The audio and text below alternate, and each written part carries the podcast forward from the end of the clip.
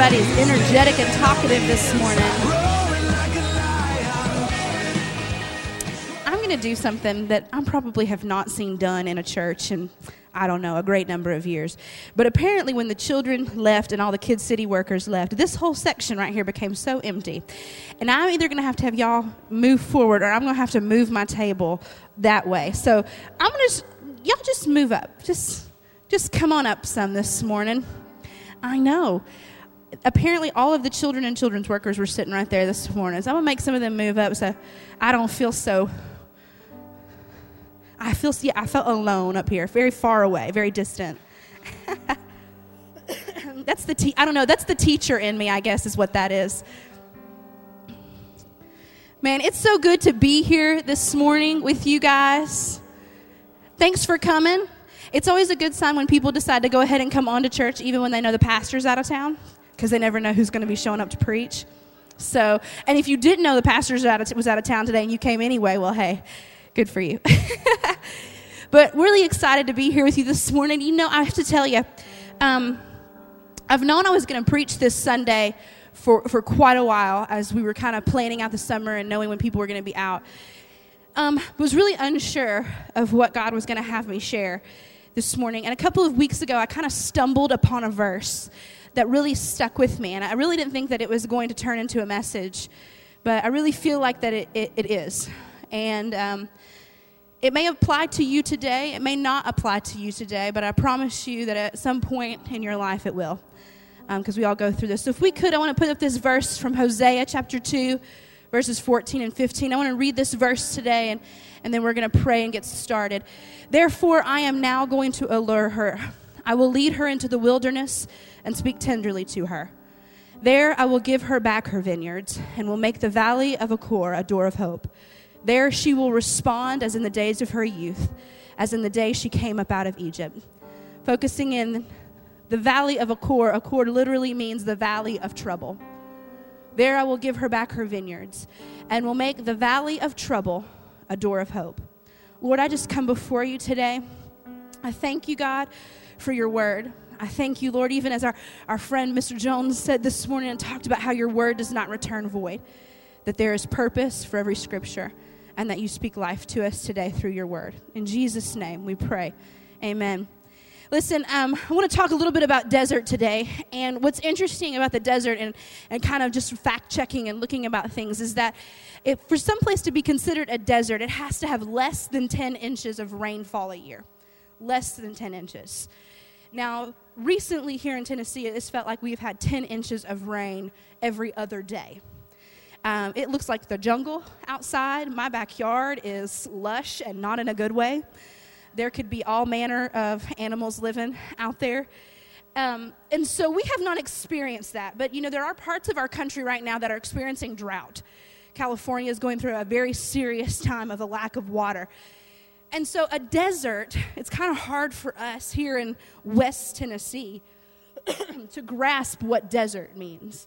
But less than 10 inches of rainfall a year. Now, that would be in and of itself enough to be not good. But the interesting thing is about the temperature in the desert that in the desert, generally the temperature can reach up to 131 degrees Fahrenheit. But then in the evening, it can be freezing temperatures. And so you've got this vast extremes. The desert is a place of extremes. It's barren. It's very, very barren. Not much can survive in that level of extremeness. And yet, the desert is mentioned very often in the Bible. Very often, especially David, he experiences a lot of time in the desert. And so we have to look at there's spiritually there's a significance to the desert because it's mentioned so much and so many people I mean obviously the children of Israel got stuck there for a while and really realizing the extremes of the desert that is not exactly someplace I would even want to spend 4 hours let alone 40 years. But the desert and the wilderness, that's the same thing. It was, it was a vast and barren and extreme environment that is really considered uninhabitable. People cannot really survive well there. And so there's a significance in that. And we see David specifically really experiences a lot of time there. And we realize that it's not just about the physical location. But David, not only, when he was in the desert physically, he was going through the desert spiritually. He was never somewhere physically that it did not have spiritual significance. The Bible uses that in his word to teach us things. And so David was not only physically in the desert, but he was spiritually in a desert. And I want to look today at Psalms chapter 63. In this particular passage of scripture, David, it says that this is a psalm of David when he was in the desert of Judah. Now, why was he in the desert this particular time? Well, how many of you know nothing can make you crazy like family can make you crazy? And some of you parents may understand that really nobody can make you crazy like your children can make you crazy. Well, David had a, a, family problem, and his family problem was his son Absalom, who had created a revolt against him. And basically, David had had to flee. And so, not only was he in the physical desert, but emotionally and spiritually, he was in the desert. He was there because of this revolt against some, someone that he loved, right? I mean, because no matter how ugly your child is, you still love them. And so here, this child that he loves has revolted against him, and now he is in the desert. Now, I want you to imagine these circumstances. I don't know that my words to the Lord would be exactly what David's were, but this is what we can learn from him. So let's look at Psalms chapter 63. Oh God, you are my God. Earnestly I seek you. My soul thirsts for you. My body longs for you in a dry and weary land where there is no water. I have seen you in the sanctuary and beheld your power and your glory. Because your love is better than life, my lips will glorify you. I will praise you as long as I live, and in your name I will lift up my hands. I don't know that my first words to God in that situation would have been, Oh God, you are my God, and earnestly I seek you. Mine probably would have been, Oh God, where's the water? oh God, earnestly I really need some shade. And it would have been focused on me. let's just be honest, right? But here we see David in a very serious situation, in a very barren and dry place. And his heart begins to cry out for God. And I think there's something that we can learn from that today. And I think one of the hardest things is to try to find a purpose. We're in a desert time in our life. And I think all of us here, and from the youngest to the oldest, that we can admit that we have gone through times of being in a desert. Even if we could be surrounded by the most loving people in the world, we can still feel alone even when we have a knowledge and a sense that we know God is real and that we, we believe in Him with all of our heart, we can feel very distant from Him and very dry spiritually.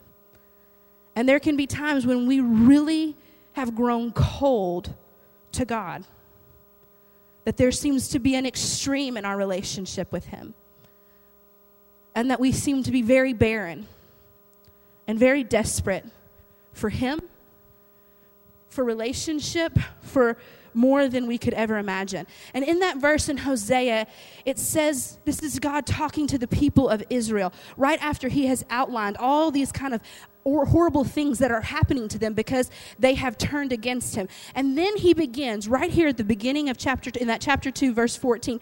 He begins to tell them what he is going to do to them as he begins to bring them back to him. And the first thing he does in his process of bringing them back to him is to lead them into the desert again. It says I will allure her to the desert and I will speak tenderly to her. And I'm going to tell you something. I don't know if any of you have ever tried um, to read while the TV is on and your children or kids or other people are in the room running around, right? Anybody ever read the same sentence five times? Yeah. So, a lot of times that's kind of how we got so much going on around us, right? And we can have a lot of troubles and a lot of problems. Anybody ever tried to just pray and seek God and all you're doing is adding up your bills in your brain? And you're like, Dear God, I just want to thank you $643.72. That's, oh, I mean, what I was trying to say, God. And we, we have all of this stuff kind of swirling around us. And what we learn is, is that God really, listen, even Jesus took alone time. He got away from people. And sometimes for God to really speak to us, He has to get us alone. I mean, the Israelites learned a lot in that years, those years of wandering. And sometimes he has to get us alone. And we see here in Hosea that he begins to say that I will bring you out into the wilderness and I will speak tenderly to you. You can't hear a tender voice in the middle of a city or in the busyness of life. You can only hear a tender voice when it's quiet. And sometimes quiet means alone, and sometimes quiet means desert. But there's a purpose in those times. And so I want to be clear today. You may not be feeling very much like you're in a desert. I mean, you may be feeling like you're in a really good place today. And I want to tell you the first time I ever heard someone teach on the desert time, it really didn't mean anything to me because I wasn't there. But in years since, as I have walked through desert times in my own personal life, where I've looked at the Bible and read the words and it felt like I didn't even know what I was reading, where I've come into a worship service and felt almost out of place to lift my hands because I don't feel a connection to God. I feel cold and I feel barren and I've gone through those seasons in my life, I've begun to realize that when I see myself here and when I'm going through a time of barrenness and when I'm going through a time of desert and when I'm feeling alone and when I'm feeling isolated and when I'm feeling distant from the God that I love and that I believe in and when I'm feeling that separation and that barrenness and it feels hot and then it feels cold and it feels extreme and I am thirsty and when I realize, hold on, I'm here. What's my purpose? God, why am I here? Why am I feeling this way? What's going on? God, what are you trying to speak to me in this moment? We have all been in those times and in those places.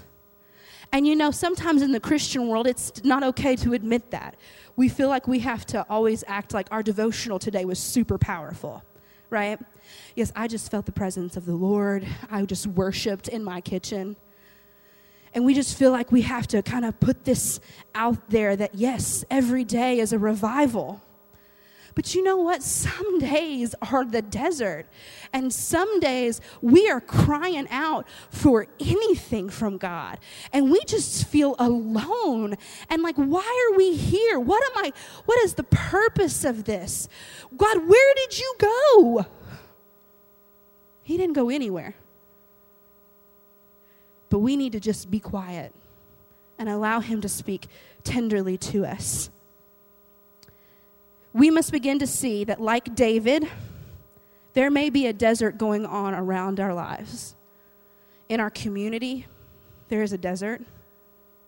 Our city, our country is dry. It is a dry and weary place. Can we agree on that? I mean, you aren't going to be able to get any refreshing from the world. You aren't going to be able to get any refreshing from circumstance. But we need to stop for a moment, and I want to encourage you today to think of something is that just like David, he was surrounded by desert. But you know what David realized? Is that there may be a desert all around him, and his life may be barren and lonely right now. But there's one place that is never a desert, and that is in our heart. Because in our heart is where streams of living water live and flow. And the moment that we ask Jesus Christ to come into our lives and He depart, imparted His Spirit upon us, then that means that the rivers of living water live on the inside of us and they flow through us. And so there may be a desert going on in our lives, but there is living water inside of us. And we have to find a way to tap into that and go into that place now, here's the thing about about we have a choice here, and I want to talk today about feelings just for a minute. And feelings are so strong, aren't they? Right? Like our feeling, if your feelings get hurt, that's it. Done. Right? Somebody hurts your feeling, uh uh-uh. uh tap out. No, you have to come back another day. our feelings control so much of us. And we expect and feel like that we have to have a certain feeling to know that God is near us. And that I need to feel a certain way to know God is near. But we learn from David that sometimes our feelings have to die. And here's the thing about the desert is that when we are in it, see, the desert kills off everything, right? It kills off everything that is not really rooted and supposed to be there. And so when we're in a time of a desert, other things can't survive there. And listen, our feelings need fuel, don't they? Right? The mood of your spouse fuels your feelings. The behavior of my children fuels my feelings. The balance in the bank fuels my feelings. How my hair looks fuels my feelings. I mean, let's be real, right? Lots of things. Our feelings need constant fuel to be changing. But here's the thing about in the desert when we're in the desert, nothing's getting fuel. There's nothing, there's barrenness. And so if we can realize that there's a significance to being in the desert, because when we're in that place where it is barren, then everything else dies away. And the only thing that can survive there is our true need. Because let me tell you something. I don't know if anybody else has ever really needed to go to the bathroom before. But I remember being on this very same trip that our pastors are on right now. We were driving out there. I was like 15 years old. And all of the girls in my van needed to go to the bathroom.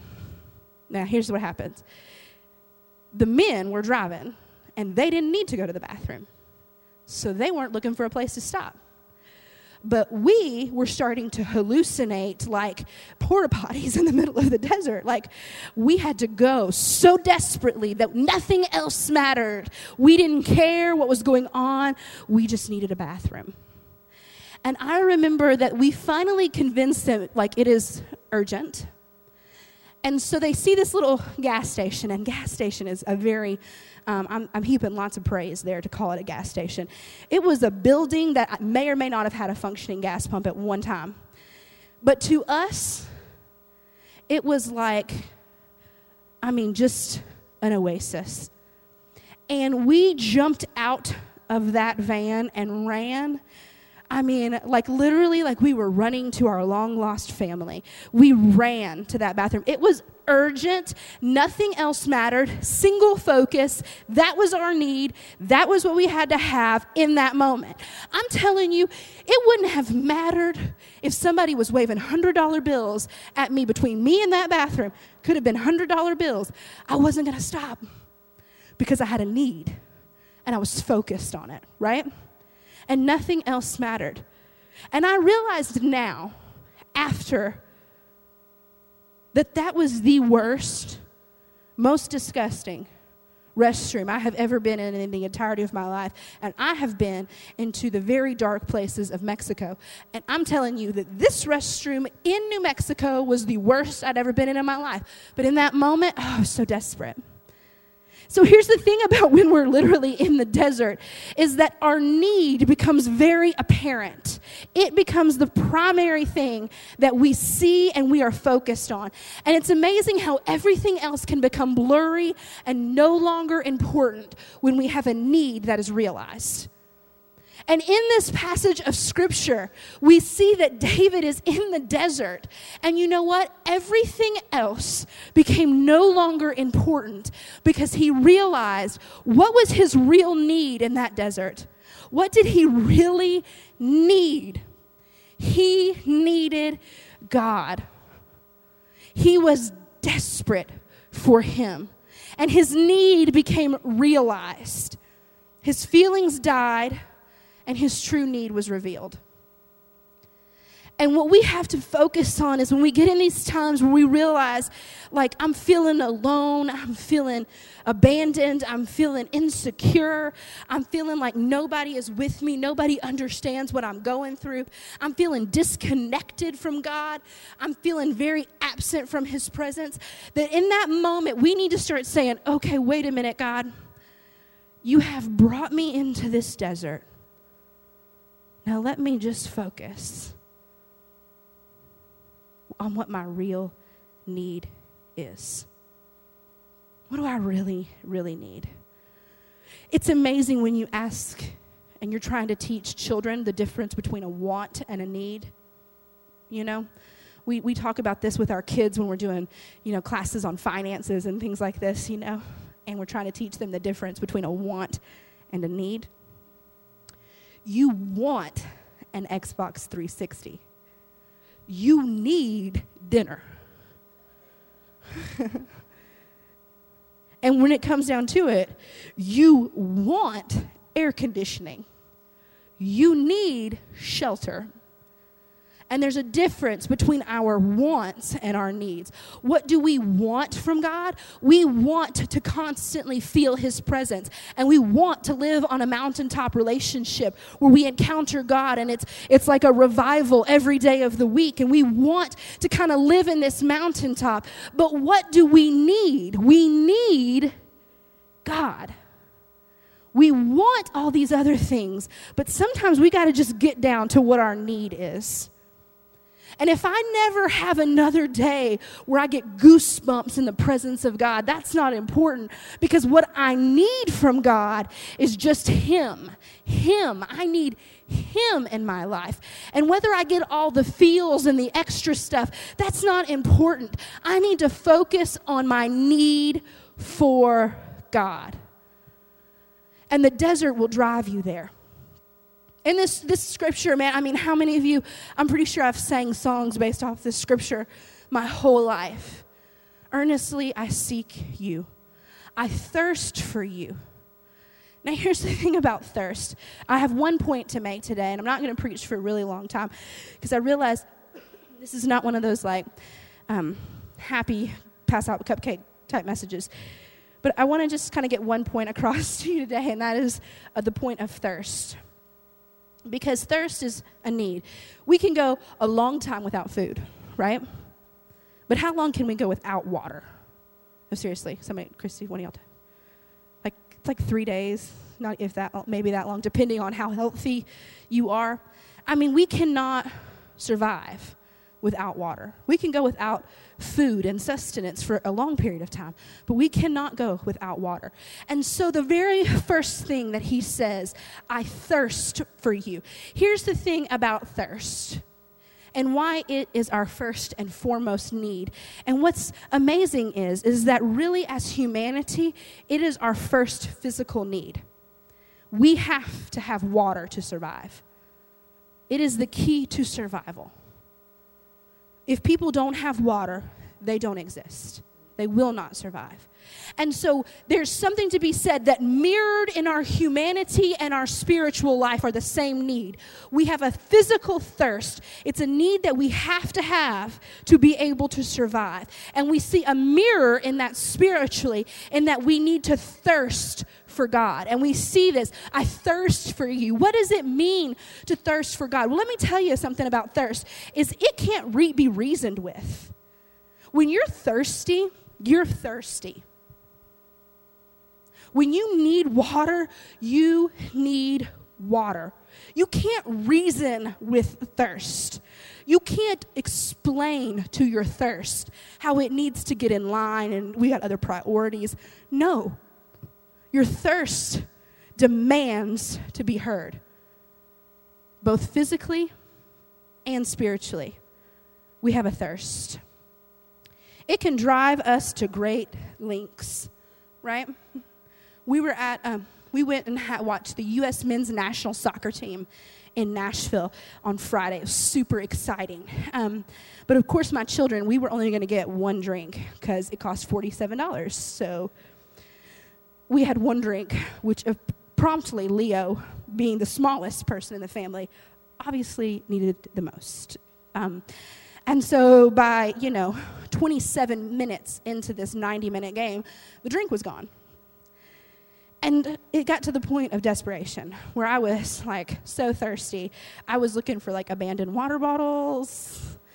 Thought, hey, I'm a parent, I'm a teacher, I'm pretty much immune to everything. I'll just, I, have already had all, I, I mean, seriously, I'll be okay.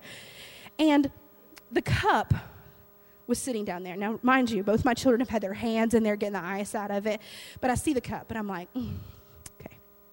And I open the lid, and there's just a tiny little bit in there. And here is where you have the choice, right? Remember what I said you cannot reason with thirst. Thirst takes top priority. I was thirsty.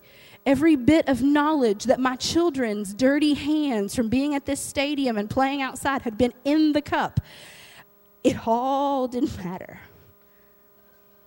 And I drank it, and it was gross.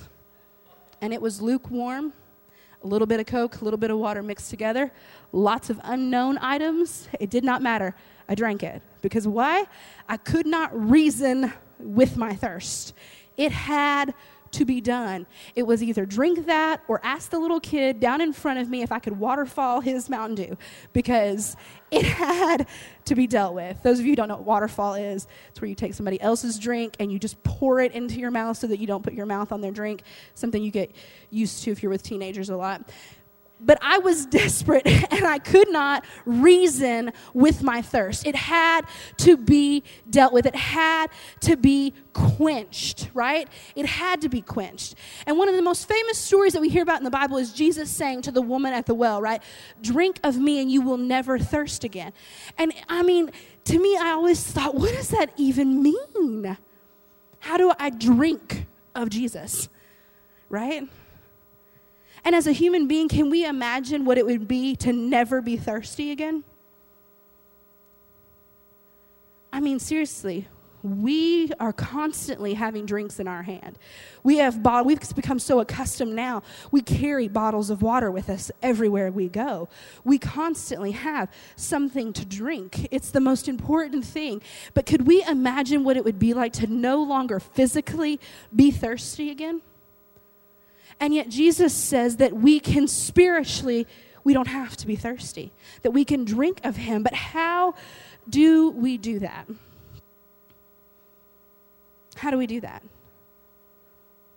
Well, I don't know if I've got an exact answer, but I want to talk a little bit about this scripture and how I think it points to what it means and how we can make a conscious choice to drink from the living water of Jesus Christ in our times when we are feeling very lost and very disconnected, of how we can consciously make a choice to do that. I need steps. Does anybody else have a, a list person? Kaylee's a list person. Who else is a list person? Teresa, yeah, some of you list people, right? I make lists for my lists a list of all the lists I need to make. Some people, we just like steps, right? And so for me, I need like some steps. Like, okay, God, how do I drink from you? Well, I want to look at the scripture because we see right off the bat that he says, I thirst for you. My whole body longs for you in a dry and parched land where there is no water. Can anybody agree you've been there? Right? You've been to that place where you are so thirsty for God and everything around you is dry and weary and you are disconnected and alone and you need desperately the presence of God. And so, how do we do that?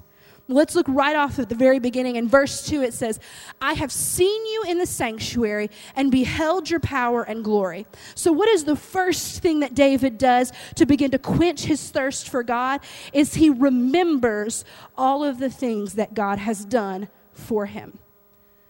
So, the first thing when he acknowledges, I am in a desert, I am alone. I am disconnected. I need God. I am thirsty. What's the first thing he does to quench that thirst? Is he remembers the presence of God. I have seen you in the sanctuary and beheld your power and your glory. Does anybody in here have a testimony of some kind? I mean, has anybody experienced the goodness of God? Has anybody had God come through for you in a way that cannot be explained except for it being God? We need to remember God. Allow our testimony to build our faith. Begin to drink. Oh, I remember. Okay, God. I feel really disconnected right now. But you know what? I remember when I was in a really bad place and you showed up and you came through for me. I remember being in the depths of despair and my phone rang, and it was a friend just wanting to check on me. I have been in your sanctuary. I have seen your power and your glory. I'm going to remember you, God. And then what's the next thing he does in verse 3? Because your love is better than life, my lips will glorify you. He begins to praise God. So here he is, he is thirsty. And how does he quench this thirst, this desire for God? He starts by reminding himself that God is good and that he has seen the mighty hand of God. And then he begins to praise God. I don't know that this would have been what I would, I mean, come on, this had to have been hard, right? He's there because his rogue son is revolting against him and pushing him out. This had to have been a tough choice, right? He was in a desperate place and he chooses to remember the goodness of God despite the bad circumstance he's in. And he chooses to praise God for the love of God in his life, even though he is being persecuted. So he remembers him and he praises him. And the last thing he does is in verse 4 I will praise you as long as I live, and in your name I will lift up my hands. Now, what is significant about the choice to lift up his hands. Now, listen, when we're all here in church together and we raise our hands, it doesn't feel weird, right? Because we're with a bunch of other people who are doing it, right? But how many of you have ever driven by somebody who is rocking out in their car, right? And you don't know what song they're singing, but they are going at it, okay? And then, the, and some of you are thinking, that was me. I am that one rocking out in my car. And you look over and somebody's looking at you who's obviously listening to like NPR or something really boring. And you're over there just like having at it. And you realize, oh, party of one. Um, this is a little awkward, right? And so here David is, totally party of one in the desert by himself.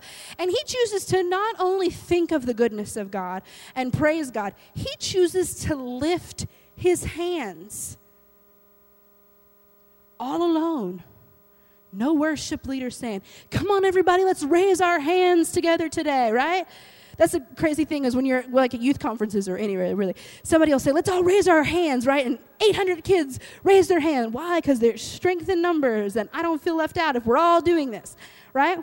It's a totally different story when you're a teenager, though, and you come back to church and you're standing next to your mom because you know what's going to happen, right?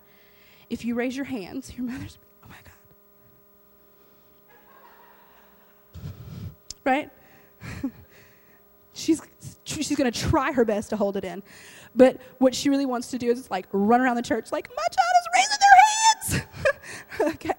And so it, all of a sudden when you feel like all eyes are on you and it's a party of one, it feels way weirder to lift your hands.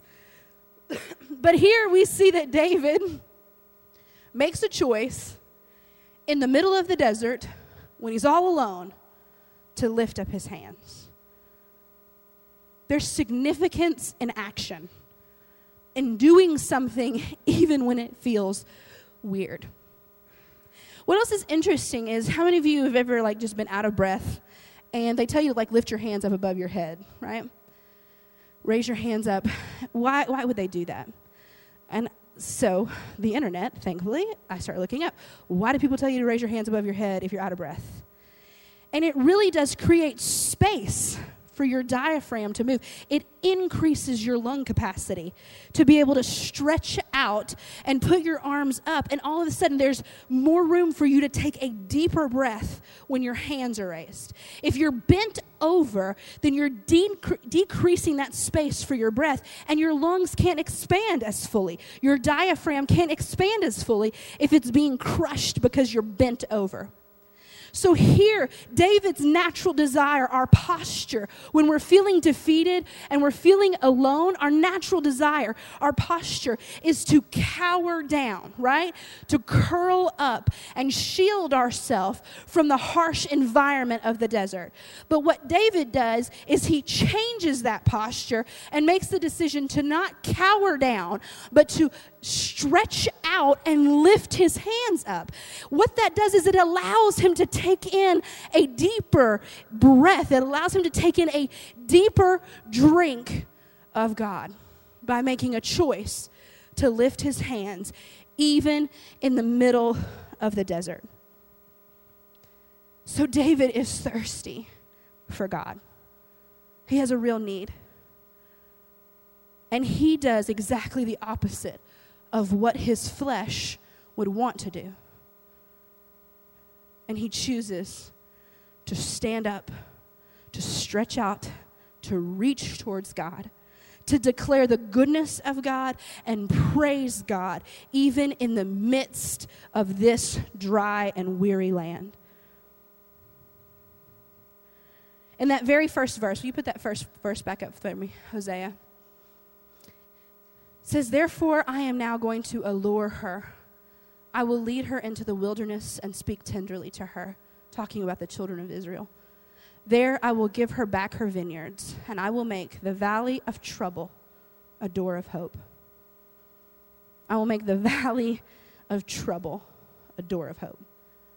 I would dare to say that when David walked into the desert on that day, that he was walking into a valley of trouble that he felt surrounded on all sides by a mountain that he could not climb or overcome.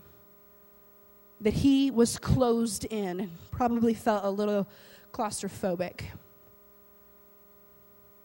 But if we will look at this lesson, if we will allow God to speak tenderly to us, that He has the capability of turning our valley of trouble into a door of hope.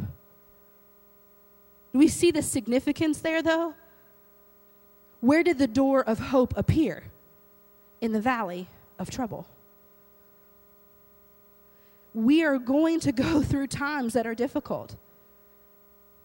But if we will make the decision to hear the voice of God, if we will make the decision to lean into Him, to remember the goodness of God,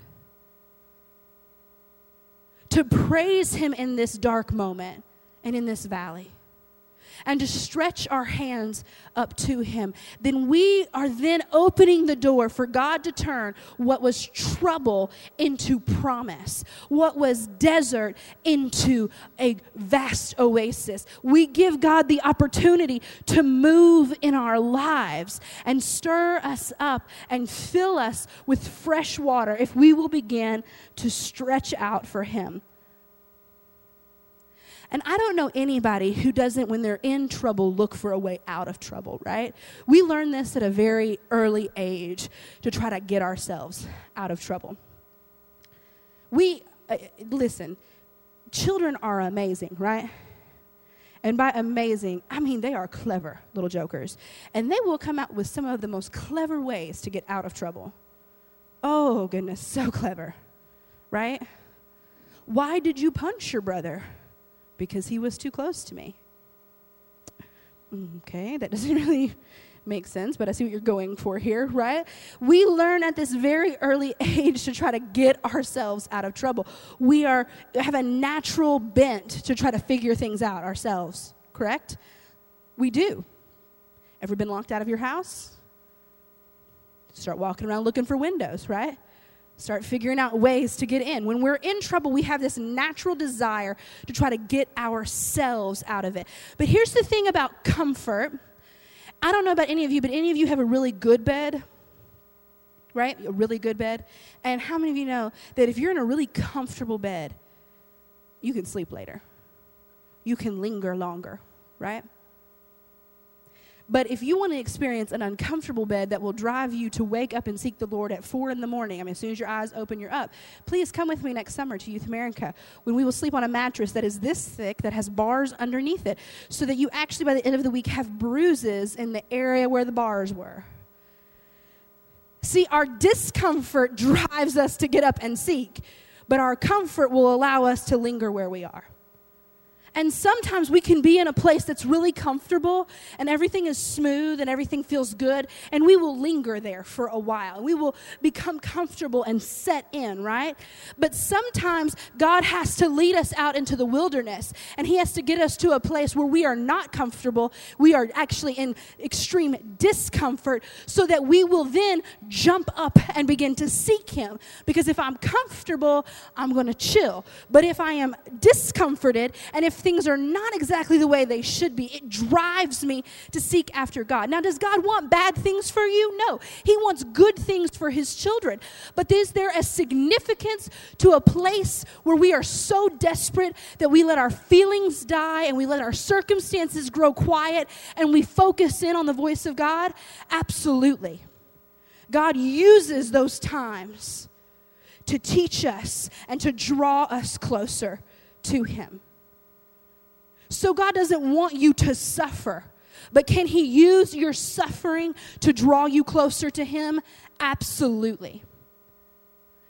Did God desire that David would go through the things he went through? No.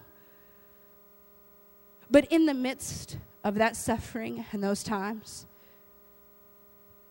we were given a model for how to persevere and endure and draw closer to God, even in the desert.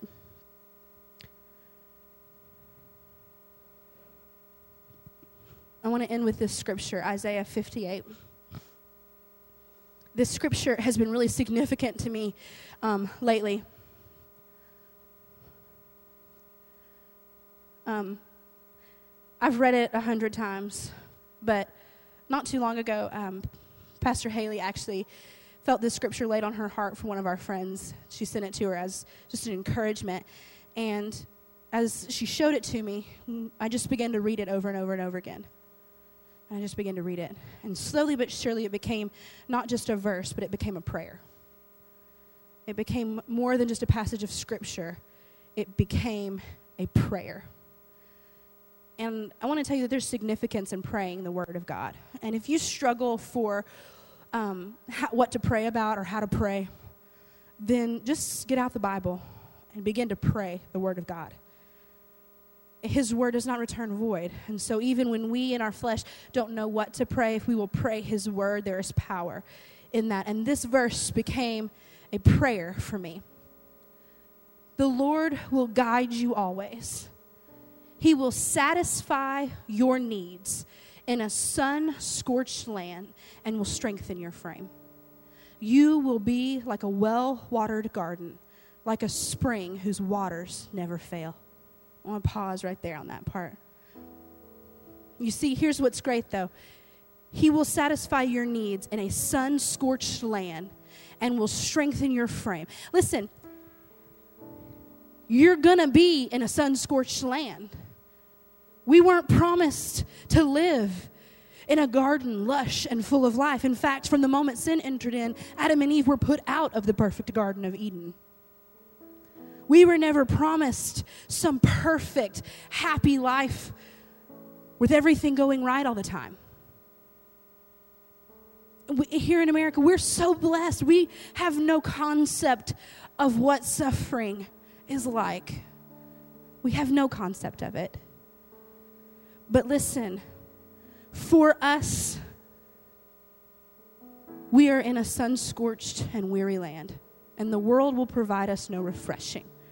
No amount of money, no promotion, no relationship, no marriage, no friendship, no child, nothing can refresh you. Nothing can make everything right in your world. The only thing that can do that is a relationship with God who will satisfy your real needs, not your wants and the things you think you need, but your real needs can be satisfied by God in a sun scorched land. And He will strengthen your frame. And He, you will become like a well watered garden, like a spring whose waters never fail we're going to go through the desert. If you have never been through a time of desert in your life, be thankful, but be aware.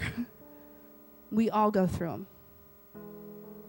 From those of us who have had relationships with God since we were little to those who have are new to the Christian faith, no matter where we are, we all go through seasons of desert.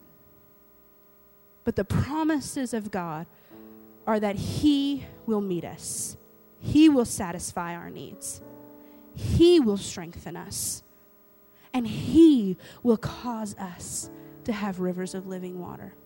But there's a purpose for that.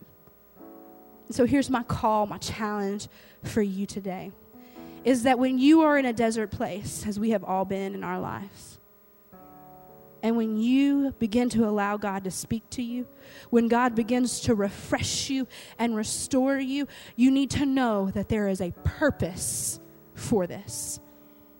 In verse 12, it says, Your people, that's talking about us, your people will rebuild the ancient ruins and will raise up the age old foundations. You will be called repairer of broken walls, restorer of streets with dwellings. Let me tell you, there are people in our community and our families that are walking around with no spiritual shelter. They may have a $500,000 house, a beautiful home, and the nicest cars, but spiritually, they are living on the streets.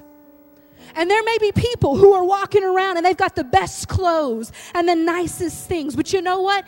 Their life is broken walls held together with duct tape and medicines and doctor's appointments and questions. And they're just putting on this shiny face and they just keep painting over the walls, hoping nobody will notice. But their walls are broken. Our whole world is living in a desert. It's a dry and weary land. And their foundations are broken, and they're living shamelessly on the streets with no protection from the enemy and no protection from the constant barrage of the enemy against their lives. They are broken and they are homeless, even with the finest things that the world has to offer. But we are called to rebuild the ancient ruins and raise up the age old foundations. You know what that age old foundation is? It's Jesus Christ. It's the church. Upon this church, upon this rock, I will build my church. The church was the single first big thing that God set out to do through Jesus was to begin to build his church because his church is that age old foundation that is called to repair broken walls and restore the streets with no dwellings. So today, you may not be in a desert place. And that's okay if you're not, it's great. I don't feel like I'm in a desert place right now. Now, if you had asked me that question at different points within the past year or two, you may have gotten a different answer. I'm thankful to not be in a desert place right now. But I know there will be times again where I am.